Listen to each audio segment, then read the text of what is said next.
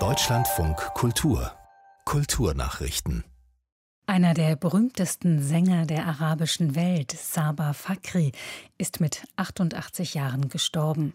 Er habe Generationen mit traditionellen Liedern unterhalten und Formen der arabischen Musik vor dem Erlöschen bewahrt, teilte die syrische Regierung mit.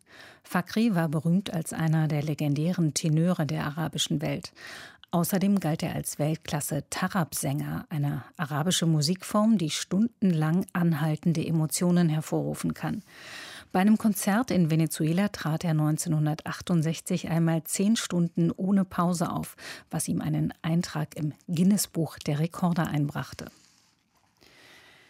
Nach den Vorwürfen im Berliner Tagesspiegel gegen den Großspender Erhard Bödecker hat die Stiftung Humboldt Forum nun Stellung bezogen. Dass der Bankier sich rechtsradikal, antidemokratisch und antisemitisch geäußert habe, sei der Stiftung nicht bekannt gewesen, heißt es in einem Schreiben. Ein zeithistorisches Institut soll die Vorwürfe nun untersuchen. Danach werde die Stiftung entscheiden, wie mit der Würdigung des Ehepaars Bödecker umgegangen wird. Wie andere Großspender auch werden die verstorbenen Eheleute mit einem Medaillon im teilrekonstruierten Schloss geehrt. Auf dem Web Summit in Portugal geht die Diskussion um die Social-Media-Plattform Facebook und den Mutterkonzern Meta weiter.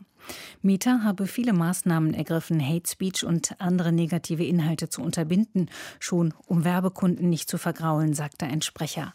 Reinhard Spiegelhauer. Oft werde vergessen, dass der Algorithmus den Usern nur 10% der Inhalte selbst empfehle. Der Rest sei aus dem Freundeskreis, Gruppenmitgliedschaften und Surfverhalten abgeleitet.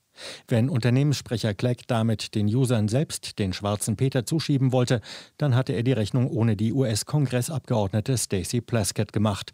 Sie erklärte in einer Podiumsdiskussion, aus dem Kongress zugänglich gemachten internen Aufzeichnungen, den sogenannten Facebook Papers, gehe hervor, dass Facebook eben keineswegs nur eine Plattform sei, sondern dass mit Hilfe seines Algorithmus gezielt Beiträge generiert würden.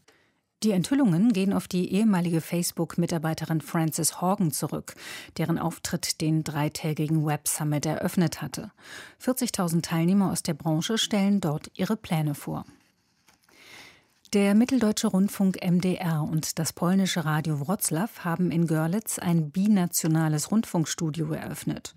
Hörfunkjournalisten aus beiden öffentlich-rechtlichen Häusern sollen in der sächsischen Grenzstadt gemeinsam Themen entwickeln, Ideen austauschen und redaktionelle Inhalte in die jeweils andere Sprache übersetzt ins Programm aufnehmen.